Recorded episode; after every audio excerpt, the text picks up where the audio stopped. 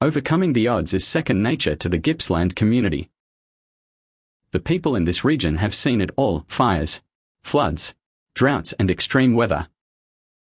And every time, these capable, resourceful, and independent communities bounce back.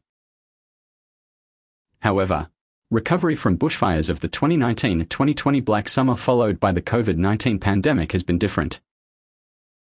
Even before these events, we were researching vulnerability to natural hazards, risk ownership and diversity and inclusion nationally as part of our work with the Bushfire and Natural Hazards Cooperative Research Center. Through a mix of interviews, focus groups, and surveys, we sought insights about communities, how they recover after disaster, and what factors have the greatest impact we focused on community strengths and how to build on them. Our recently released report, Growing the Seeds Recovery, Strength and Capability in Gippsland Communities, highlights that recovery is often nonlinear. It's not just the damage to infrastructure, houses, environment, and farmland that makes recovery difficult, the emotional and physical toll is often grueling as well. The report identifies several opportunities for change, including the need for a long-term plan, five years minimum, for building community emergency management capability in the region well before the next disaster strikes. Our research highlights recovery is often nonlinear, an observation well supported by other research in this field. Growing the Seeds Report A brutal time. The 2019 to 20 fires damaged over half of the East Gippsland Shire, an area of over 1.16 million hectares. Over 400 dwellings and businesses were lost and four people lost their lives. Areas like Mallacoota were at acute risk. In some areas, communities were under threat for weeks and evacuated repeatedly, exhausting them before the recovery process began. Then, the pandemic hit, disrupting the established pattern of recovery where people get together to make sense of what has happened and start to rebuild their communities. One person described the timing as brutal.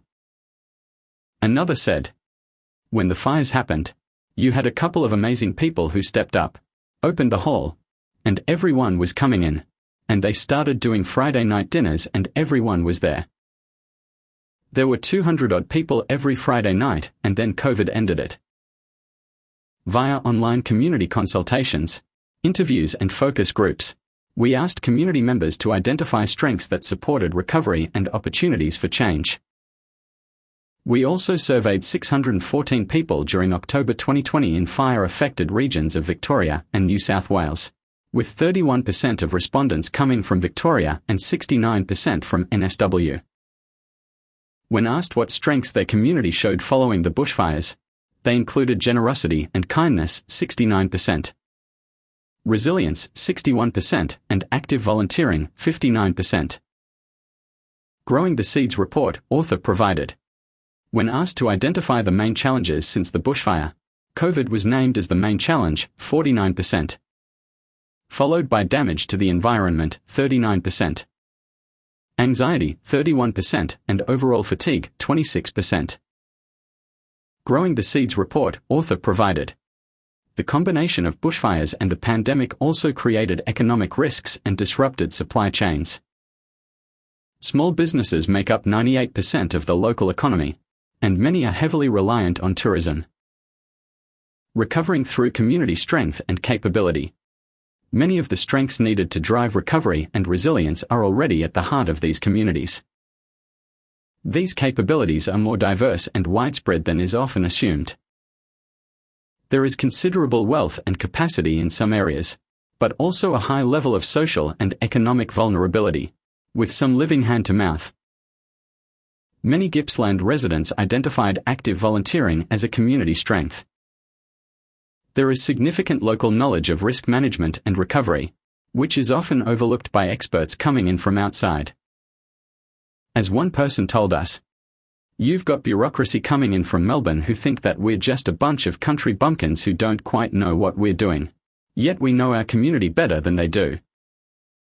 Volunteer and informal economies are significant and underpin community resilience. Yet formal recovery strategies don't target these areas very well. Some people in the informal economy found they did not qualify for economic or business support at all. The JobSeeker and JobKeeper programs helped maintain employment, albeit at levels of productivity that were lower than in the past. JobKeeper has now ended, but support is still needed to boost productivity and help the local economy recover.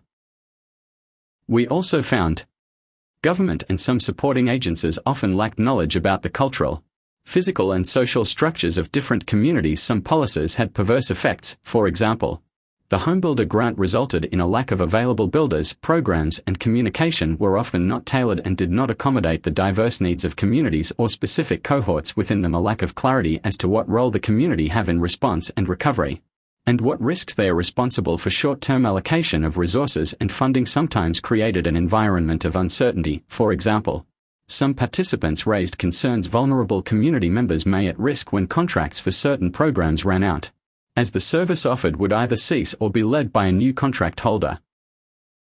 As one person told us, You can't just bring someone in now and go, here you go. You take over all my people. Because the relationships and the trust that you build over this time, it's not something you can hand over to someone else. Knowing community strengths and supporting them. Recovery processes will never be perfect, and we can also no longer assume communities will have time to recover from one disaster before the next arrives. As one person said, people are suffering collective trauma, which creates anxiety and irritability. So, it is going to be difficult to move forward, and I believe name removed will be a really changed place. This is something that will echo up and down along all fire ravaged communities. In natural hazard prone areas like Gippsland, it's crucial to know what strengths already exist in the community so they can be harnessed when disaster hits. In other words, we need to find ways to support and grow community capabilities. Listening to communities. It's crucial communities, governments and the emergency services have a shared understanding of what the priorities are after a disaster and what can be realistically achieved. A database of community capabilities would support more effective planning, policy making, and program development, as would a longer term collaborative project to identify and develop community capability. Through listening to these communities, we can learn from their experiences and support the development of community led pathways to recovery. This article was first published on The Conversation. Subscribe to the Australian Emergency Services magazine.